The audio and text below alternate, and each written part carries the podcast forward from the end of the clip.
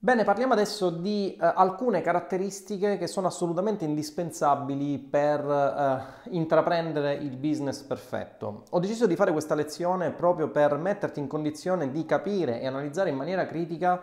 eh, quelle che possono essere le aspettative in relazione ai business che andrai a intraprendere o nel caso in cui tu abbia un business di analizzare se questo business eh, può essere sostenibile e soprattutto se vi sono delle possibilità di scalarlo o se magari è meglio magari eh, lasciare il business attualmente così com'è per volgere il tuo sguardo eh, su eh, altre possibilità di guadagno.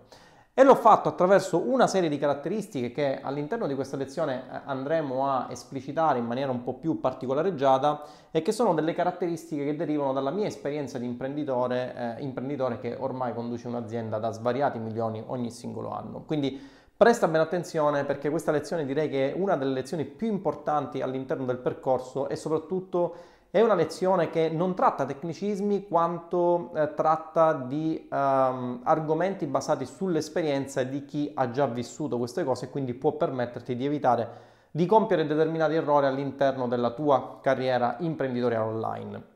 Quali sono le sette caratteristiche che denotano un business perfetto e che eh, ti indicano quale dovrebbe essere il business iniziale da cui partire per poter scalare più velocemente quelli che sono i tuoi profitti e poi magari diversificare con ulteriori business.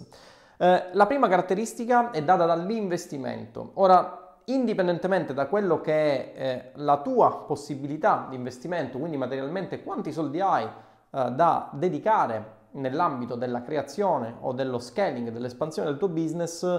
l'investimento